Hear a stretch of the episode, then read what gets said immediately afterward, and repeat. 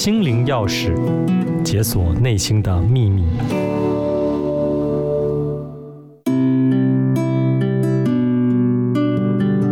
各位听众朋友好，我是翔宇身心诊所的心理师洪玲。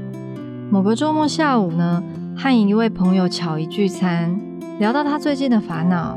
他说：“我弟媳前年生了一个小孩，自从有了小孩。”他们就常常带来家里给我爸妈照顾，因为我跟我爸妈住，又常常上晚班。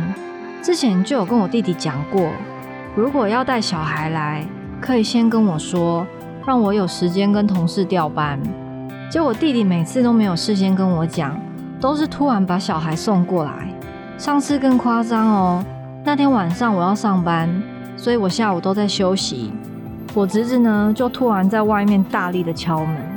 我整个人就被吓醒，我就开门骂他说，叫他小声一点。我爸妈就骂我，为什么对小孩子那么凶呢？后来我也觉得很后悔，感觉自己情绪控管有点问题，不然我怎么会这么生气呢？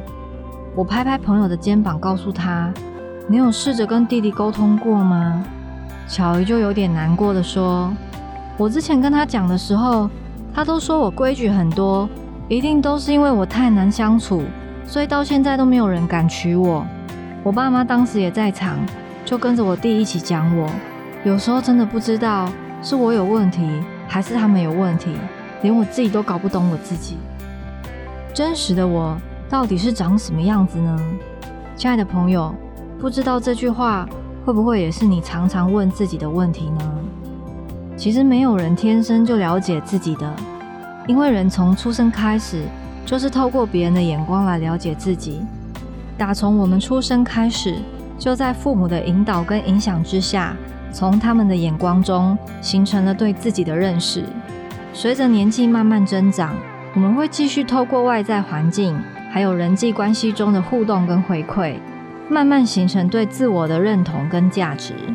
但如果长期处在一个不合适的关系中，自己的内在情绪跟感觉持续的被忽略、被压抑，甚至因为表达出真实的想法而被处罚，我们对自己的认同就会混淆，进而去产生贬低自己的感觉。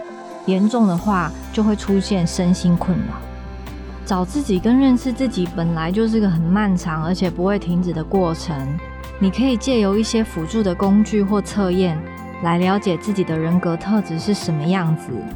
例如说九型人格测验、盖洛普优势测验等等，或是你可以选择在一段安全又温暖的关系里面，比如说你所信任的前辈和朋友，透过他们的观察和回馈，能够认清楚自己的需要是什么，感受到真实的情绪。当我们够了解自己，就比较不会针对别人对我们的批评钻牛角尖，对于不合适的关系也有能力去拒绝。心里的感受也会更踏实，更相信自己，察觉到自身的价值哦。